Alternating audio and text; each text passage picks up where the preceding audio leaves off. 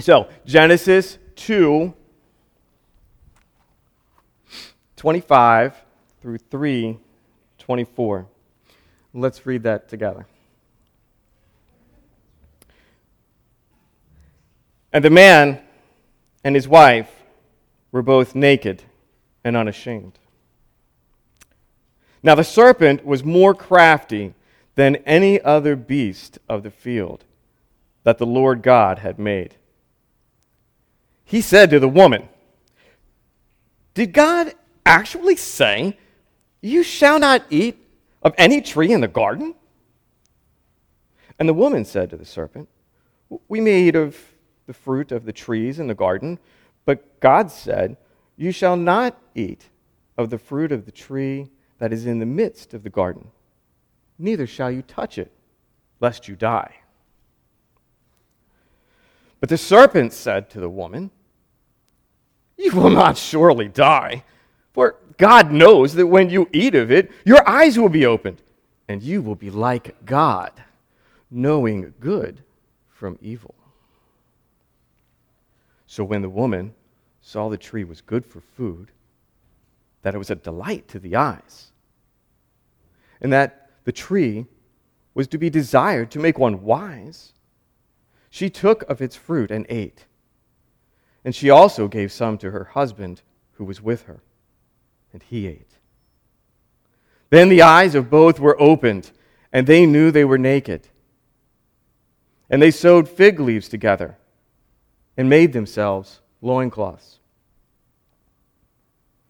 And they heard the sound of the Lord God walking in the garden in the cool of the day. And the man and his wife hid themselves from the presence of the Lord God among the trees of the garden. But the Lord called to the man and said to him, Where are you? And he said, I heard the sound of you in the garden, and I was afraid because I was naked. I hid myself. He said, Who told you you were naked? Have you eaten of the tree which I commanded you not to eat? And the man said, the woman who you gave me to be with me, she gave me the fruit of the tree, and I ate. Then the Lord God said to the woman, What is this you have done? The woman said, The serpent deceived me, and I ate. The Lord God said to the serpent, Because you have done this, cursed are you above all livestock and above all beasts of the field. On your belly you shall go, and dust you shall eat all the days of your life. I will put enmity between you and the woman, and between your offspring and her offspring. He shall bruise your head, and you shall bruise his heel. To the woman, he said, I will surely multiply your pain in childbearing. In pain you shall bring forth children. Your desire shall be for your husband, and he shall rule over you. And to Adam he said, Because you have listened to the voice of your wife, and have eaten of the tree of which I commanded you, you shall not eat of it. Cursed is the ground because of you. In pain you shall eat of it all the days of your life. Thorns and thistles it shall bring forth for you. And you shall eat the plants of the field. By the sweat of your face you shall eat bread, till you return to the ground. For out of it you were taken, for you are dust, and to the dust you shall return. And the man called his wife's name Eve, because she was the mother of all living. And the Lord God made for Adam and his wife garments of skin and clothed them.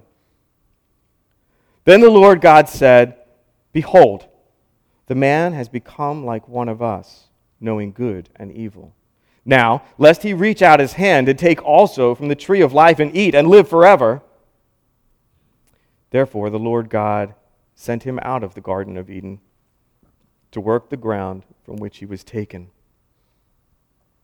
He drove out the man And at the east of the Garden of Eden, he placed the cherubim and a flaming sword that turned every way to guard the way to the tree of life. And God bless the reading and the hearing of his word. Let's pray. Father, thank you, Lord, for your word. Thank you for your faithfulness. You are a good and gracious God.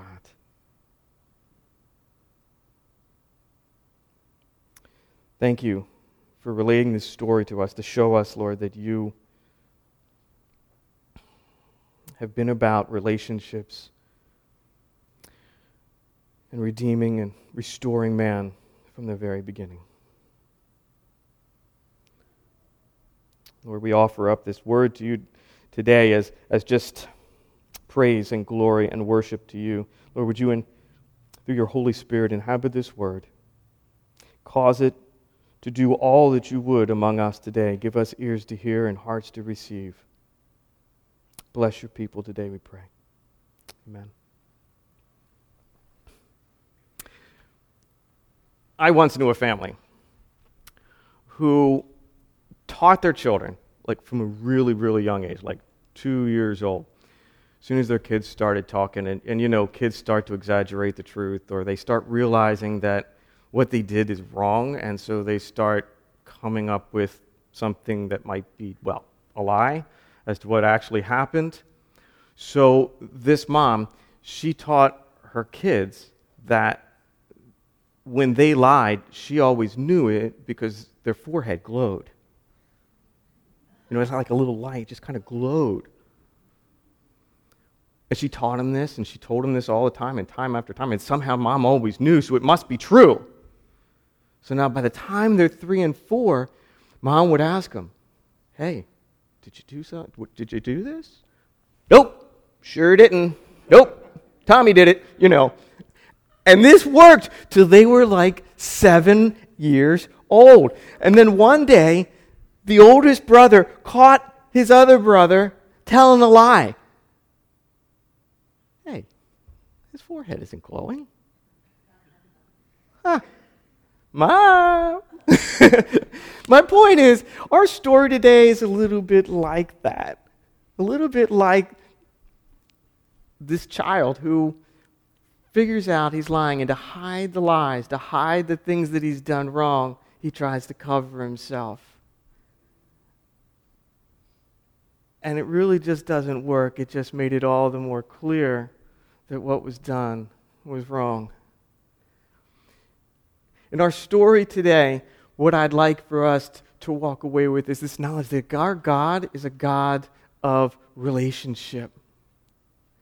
That God created man to be in relationship, first with God and then with one another. But something happened, and that is sin. That is, God gave a commandment to man, and man broke that commandment.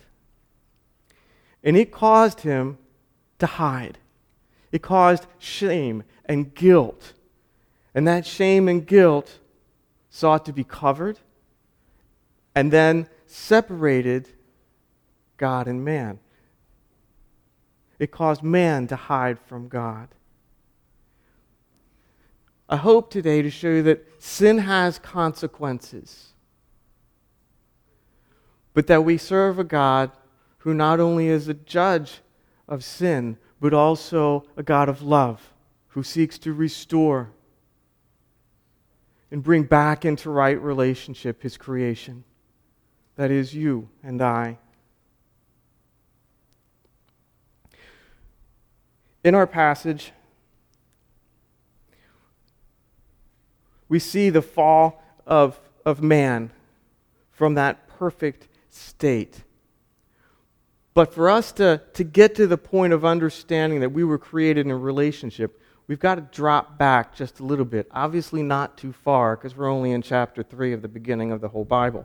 So, let's take a look real quick at chapter 1, verse 26. And I hope to prove to you here that God created man to be in relationship.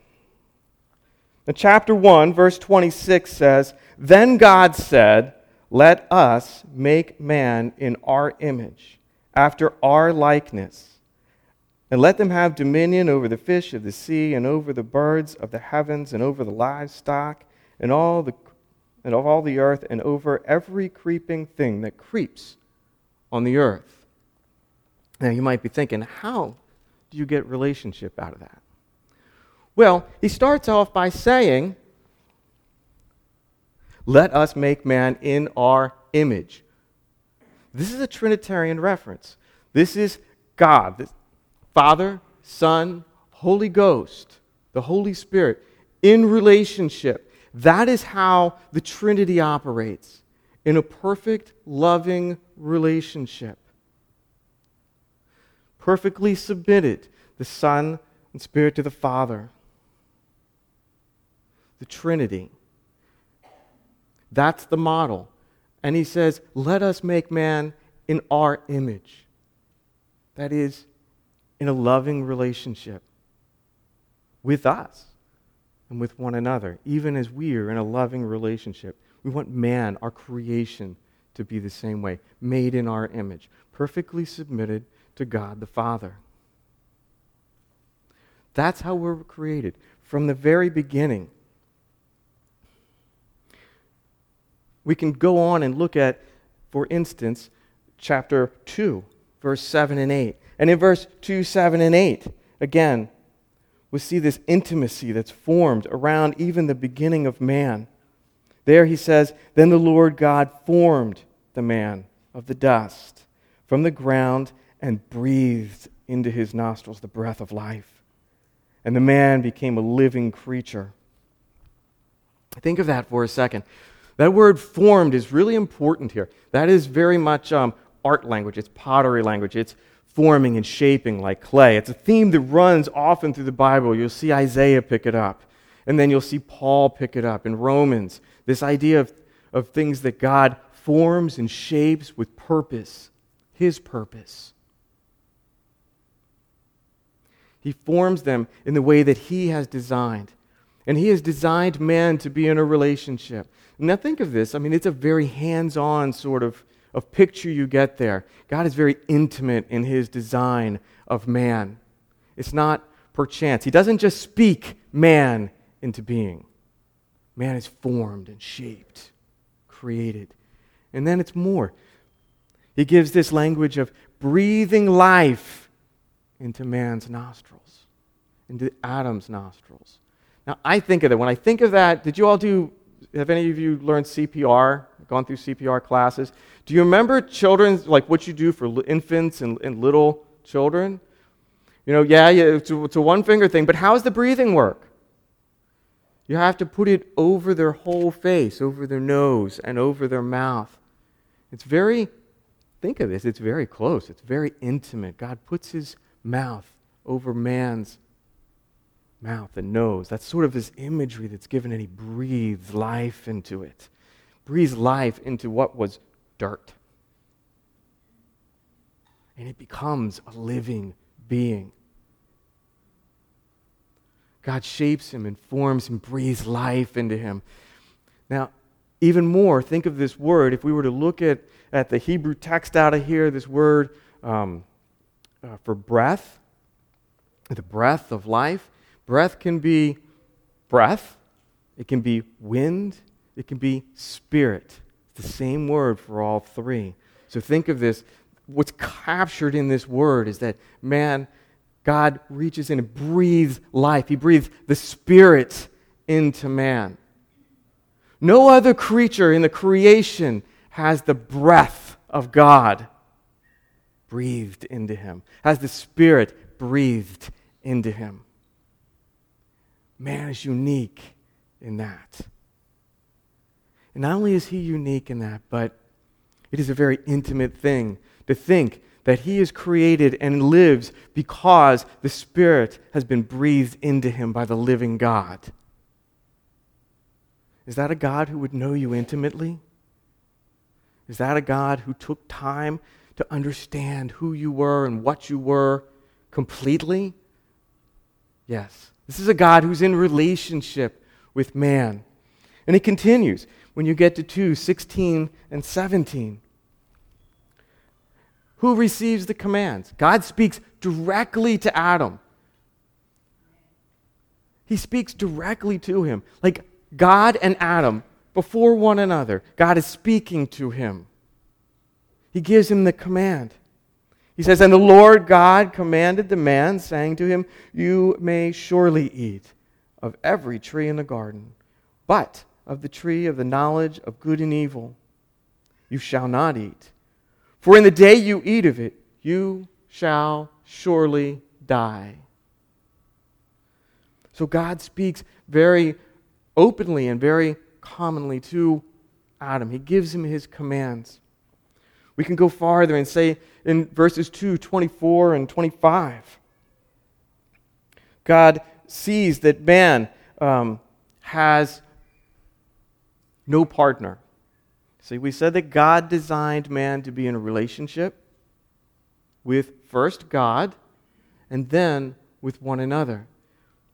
So God has put him in the garden and said, Hey, I'm giving you dominion over all the earth, and I want you to name all of the animals. I delight in you, Adam. I want to see what you call things in the creation. I delight in you. Name everything. Give it a name, whatever you want. And so Adam goes forth and he's naming all these different things. And by the time he's done, what he hasn't named is one of him something that looks like him and species that are like him. Someone that is someone he can be in relationship with. And so God recognizes this and he puts Adam to sleep and he pulls a rib out of Adam and he makes, it builds a woman. And it says and the man said, when God presents the woman to him, This at last is bone of my bones and flesh of my flesh. She shall be called woman because she was taken out of man. Therefore, a man shall leave his father and his mother and hold fast to his wife, and they shall become one flesh. It's harder to get much tighter in a relationship than making two people into one flesh. That's a lot of time together. That's a lot of work together.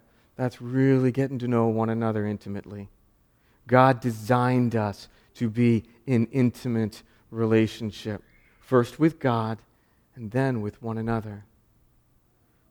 The result of these relationships in in this first two chapters, before sin enters the world, is that the man and his wife were both naked and not ashamed. Why is that important? Because we're going to see just in a few verses later that Moses, the writer of this book, uses it as a, as a contrast to what is to come when sin enters the world. But initially, we were designed to stand before God and one another naked and unashamed. In other words, transparent before one another. It's an odd thought for us today, but at the time, really at the time, it wouldn't have been. There was no concept of being anything but transparent with one another, to be for one another, absolutely and completely. There wasn't anything to hide. There was no rivalry. There was no need to rule over. It was just perfect relationship with God and one another.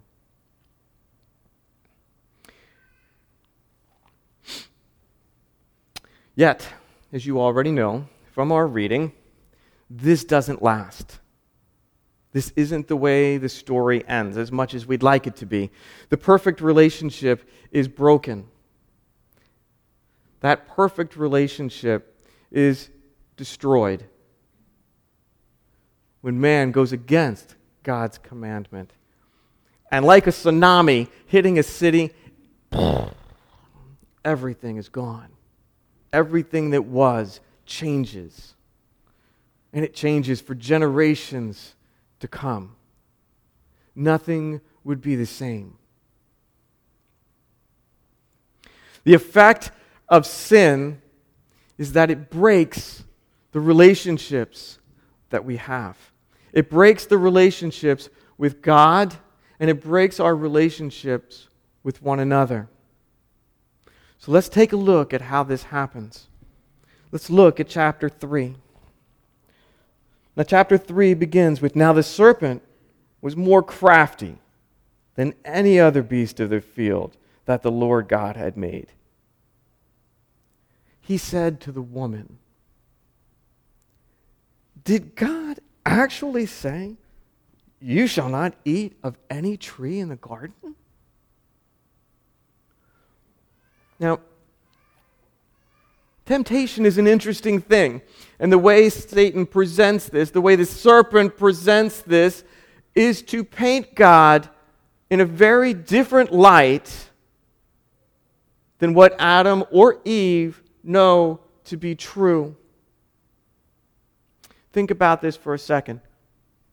He says, Did God actually say? It's very mocking here. It's hard to pick this up in the English, it doesn't translate cleanly, but it is a mocking sort of tone. It's a very unique uh, grammatical choice in what's made here. Um, and it is no other way to say this, it's a mocking voice. Did God actually say that you're not able to eat of any tree in the garden? Duh, how stupid would that be? Duh. But how does it paint God? God is oppressive. He doesn't want the best for you. It's immediately flipping what you know to be true to a different light.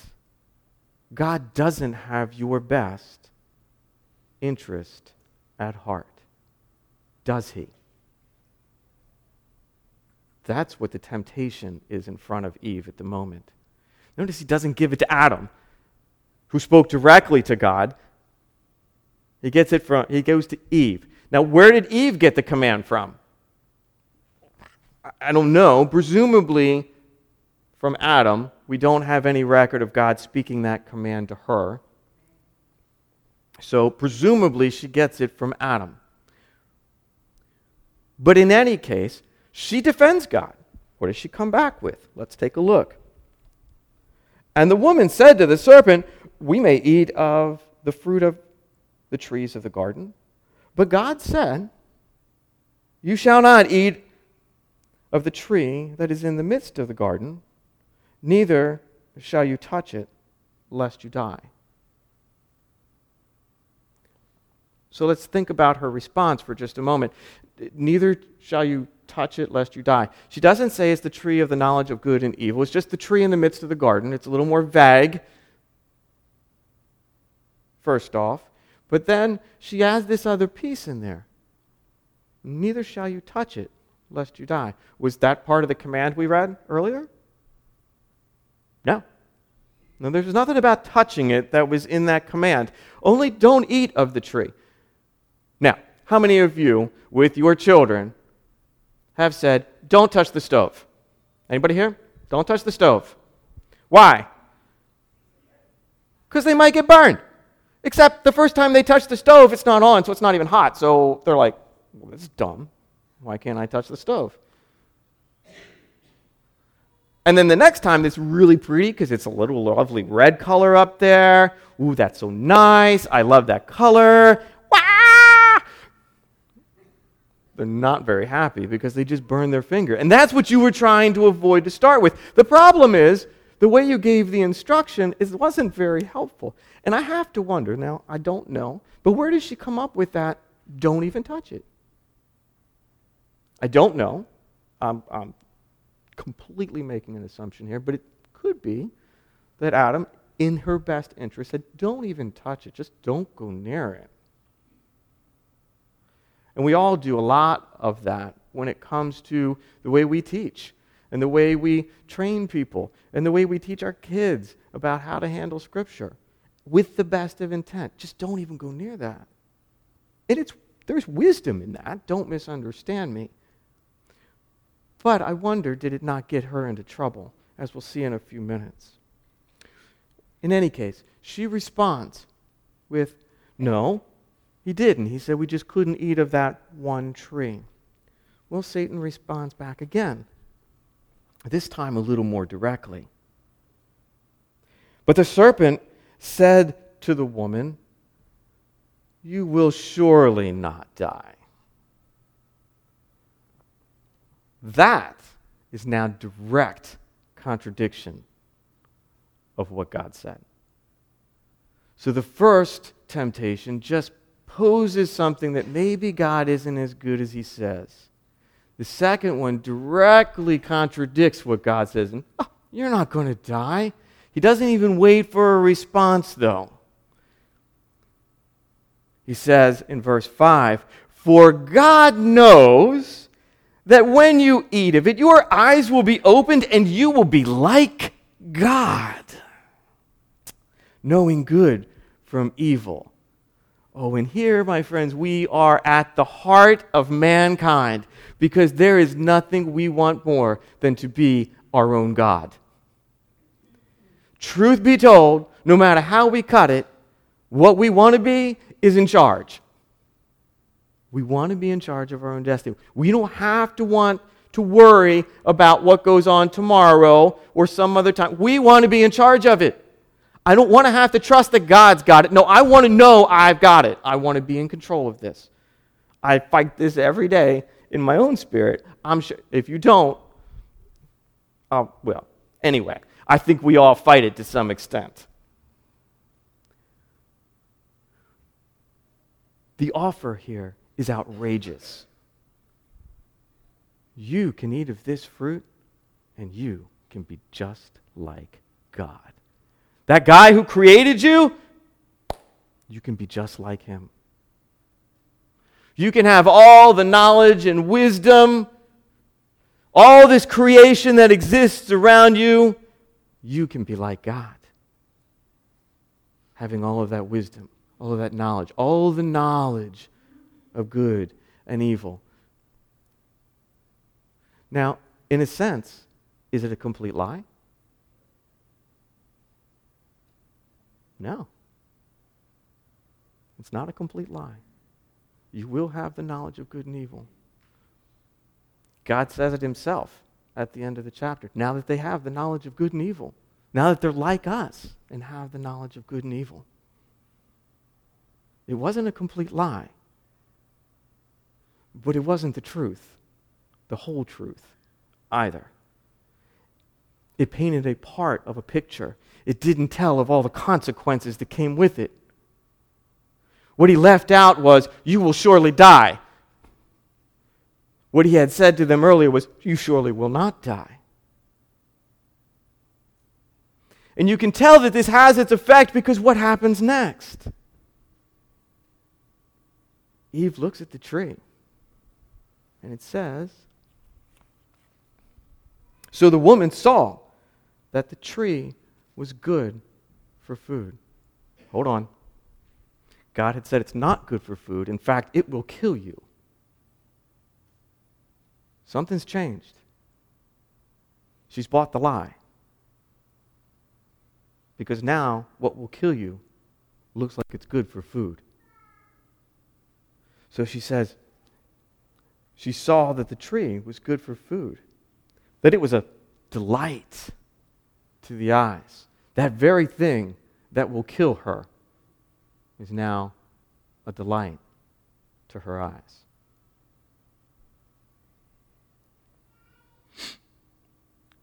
And was to be desired to make one wise. And who is the one who has all the wisdom? God. In other words, it has everything it's going to take to make me like God, and I want it. And so, what does she do?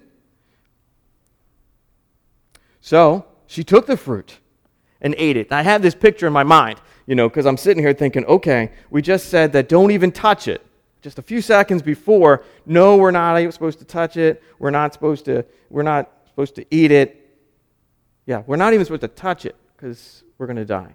So you can see her there's a fruit, it looks good. She reaches out to it, and like the kid who, you know, you've told not to put their finger in the socket, you know, they're just kind of going. And so she's like, ah, she touches it. And I can almost see her like, okay, I'm not dead. I touched it and I'm not dead. Pulls the fruit, she eats it. Guess what? Adam is right with her the whole time. Now, I'm not sure what Adam was thinking here. Like he's thinking, oh, I ain't touching that. Let's see what happens to her. I mean, I don't know. I don't know what he's thinking. It doesn't tell us. But she takes of the fruit and she eats it, and she's not dead. And so she hands it to Adam. Adam, who received the command from God, takes the fruit and eats of it. And then their eyes are opened. It didn't happen when Eve took the fruit. Nobody's eyes got opened when Eve ate the fruit. The command was given to Adam. He was created in God's image. He was the one who was given dominion over everything. Adam takes it, eats of the fruit, and their eyes are opened. They know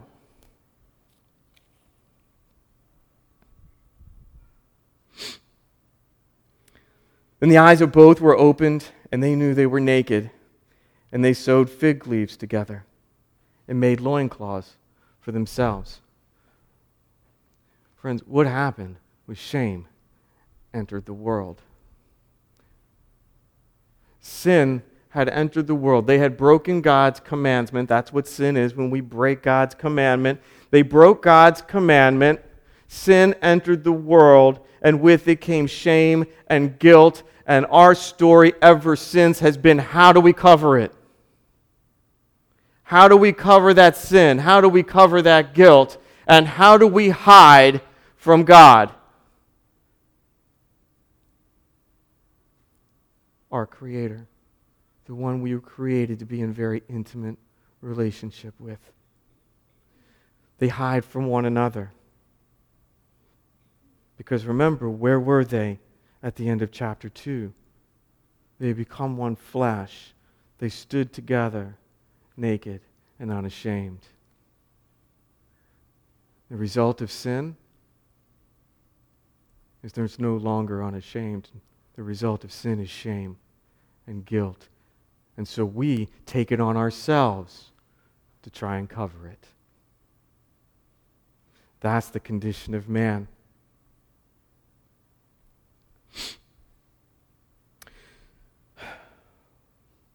So sin has brought this shame and has brought this sin, I mean, this uh, shame and guilt, and they have covered themselves.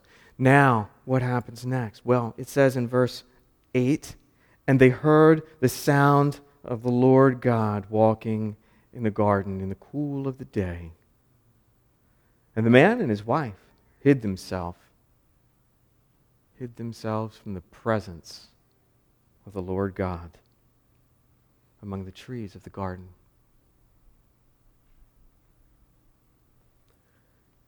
Now, this is an interesting verse.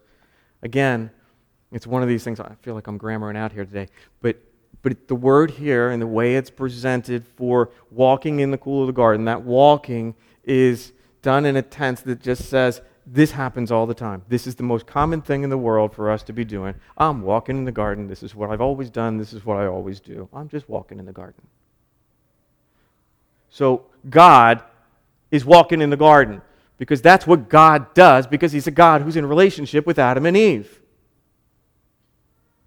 The only thing that makes anything stand out is Adam and Eve aren't there. They're not coming up and going, Hey, God, what's going on today? They're not anything like that. No, they're hiding from the presence of God. That word presence is going to be the whole way as we study through the Old Testament. God's presence is a big topic. And it's what we have been trying to get back to for years throughout the Old Testament that presence of God. crying out for God's presence to be returned and restored among man. But this first man hid from God's presence because sin had entered the world. So God does what he always do, does. He, he comes and says, Where are you? Adam, where are you? It's the cool of the evening, the workday is done. Adam, where are you? Because God is a God of relationship. Now, don't take this the wrong way. God is also completely omniscient. It's not like he was surprised by what had gone on. Just like you as a parent at times, you know, you know your kid did this. Like, duh, I know you did this. It's like I tell my kids all the time if I'm asking you, did you do this? I guarantee I already know you did it. I'm just giving you the opportunity to fess up now. Some of them will tell you that they've learned. Some of them remember after the fact. Nonetheless, the point is that God already knew what they had done. It wasn't surprise. But God is there for a purpose because He wants to restore relationship. He wants relationship with man. Now, if you have ever dealt with that kind of thing with anybody, you already knew they did wrong. It doesn't have to be your kids, it could be anybody. Especially if it's a family member, though, and you know they've done wrong. You want them to fess up. You want it to be easy because you want to forgive them. You want this thing to be cleared up. Yeah, there's consequences. There's always consequences. But what we want is restoration of that relationship. So we give them the opportunity. Well, God gives them the opportunity. Adam, where are you? So Adam comes out of the brush and comes out of the forest. And he says, I heard the sound of you in the garden, and I was afraid because I was naked and I hid myself. Well, how does God respond to this? He said, Who told you you were naked? Have you eaten of the tree which I commanded you not to eat? Now, once again, we're going to get right back to the heart of God, who is a God of justice and a God of love. You can't have the two split apart. God is both a God who judges right and wrong, He's perfectly holy in everything that He does.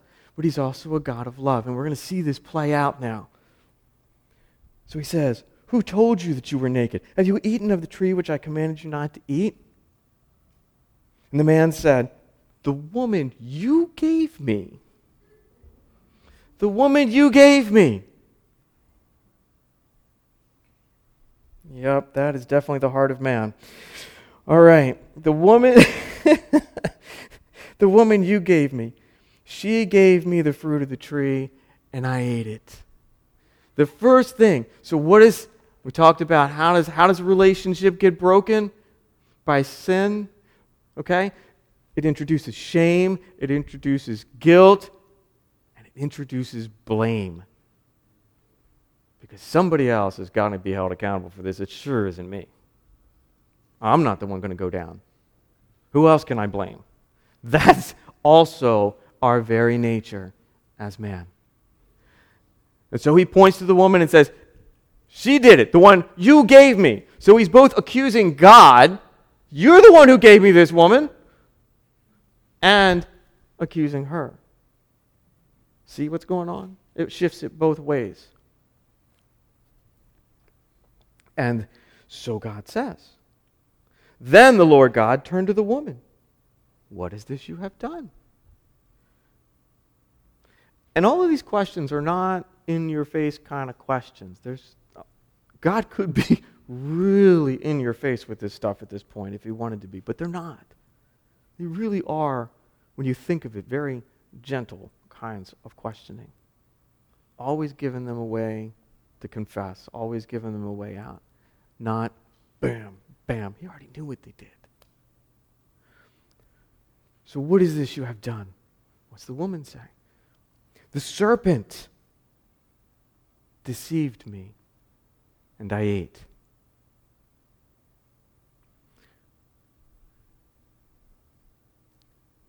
These are the end of the nice questions. Remember, I just said God is a God of judgment and a God of love. And what we're going to see in this next in this next section, we move into the curses, the consequences of sin. And there are consequences. Don't ever deceive yourself. Sin has consequences. And for you as believers and, and, and us, for us as believers today, don't think that sin does not have consequences. Now, our sin is forgiven. As a believer, when I place my faith in Jesus Christ, my sin is forgiven. Past, present, future, gone, far as the east is from the west. I tell you this all the time because I mean it. God has completely forgiven your sin. But I'm telling you, if you go out and cheat on a spouse, if you go out and run somebody over intentionally, if you go out and take your pick of things, there are consequences for that that you will live with for years to come. The consequences of that are going to be lived out. Now, can God redeem and restore things that you've done poorly and done wrong and when you've sinned against Him? Yes, absolutely. Can. But the point is that those curses, I mean, that those, those things that you've done have consequences. So, very quickly, as we roll through this section of, of it, and I'm not going to read them all, but what you see is that the woman, the snake, is cursed first. He's going to crawl on his belly, eat of the dust. The woman is going to receive the curse of child pain and childbirth. And this relationships, her relationships, are destroyed by this.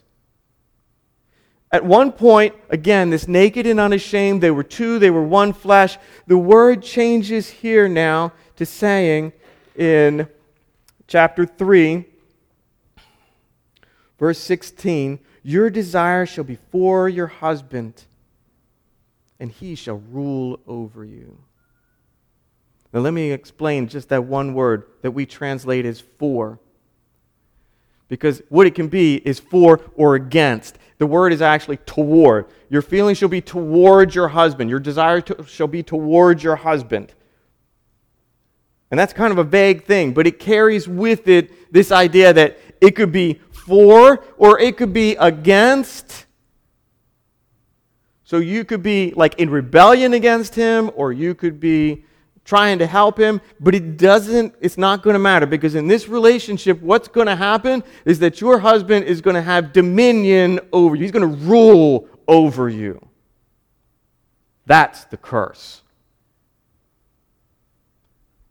And I want to tell you right now, in case I don't get time later, that Jesus Christ is all about redeeming the curse. He's all about restoring relationships to what they should be. We don't have to live like that. But in our natural state, that is who we are and how our relationships will work in marriage. You'll be towards your husband, and he will rule over you. And that is an iron fisted sort of rule that's given there. Every time that word is given in that particular way, it's a warfare kind of rule. It's a war, it's a warlike king's rule. I've come to do business. Not the kind of rule that I come in peace. God can redeem that. That's through Jesus Christ. The last piece is the man who receives the curse. Now, actually, he doesn't receive the curse. What gets cursed?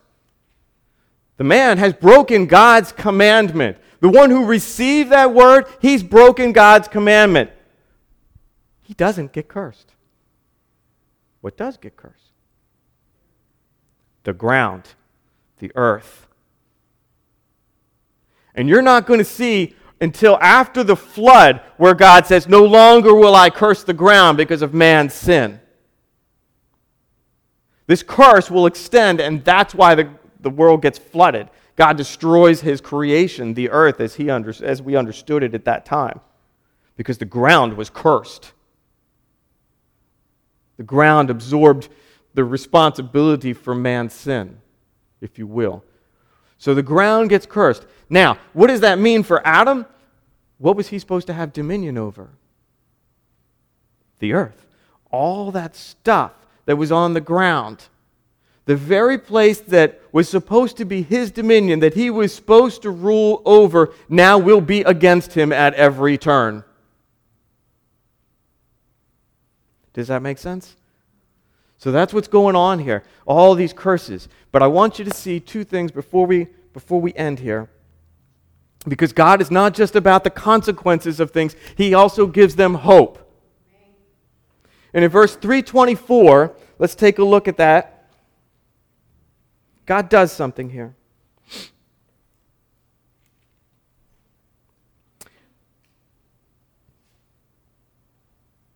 Yep, sorry, 321. My apologies.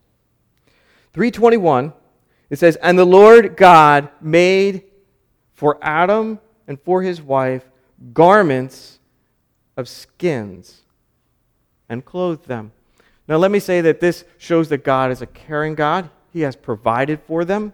They've been cast out of the garden now, so He's caring for them. He's making sure they are clothed. And I believe that God can do things ex nihilo. He can create something out of nothing. But on an average given day, most animals don't give up their skin. Just like, oh, yeah, here's my coat. Here, have that. No, that requires them to die. Something died to cover sin. Do you see what happened here? Man is covered. Just like he wanted to be, man is covered. But something died to make that happen.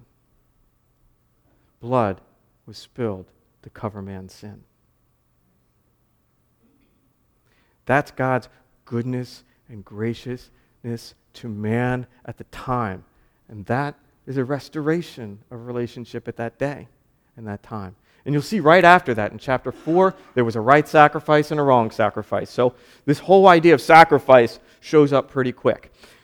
The last thing I want to say is if you go back and look at 315, he gives us hope for today.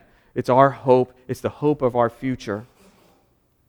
It was the hope of their future. He says, as he's cursing the snake, I will put enmity between the woman, between you and the woman, and between her offspring. Um, between your offspring and her offspring. He shall bruise your head, and you shall bruise his heel. Now, that word bruise, the other word for that that's commonly used, you can use either one, is crush. You'll crush your head. You'll crush his heel or bruise his heel, and the man, the one to come, the offspring of the woman, will crush your head. One came who would do that. This is the promised one. And the rest of the Old Testament talks about and leads us towards a time when the one who is promised, who will crush the head, if I could have the band come up, who will crush the head of the serpent,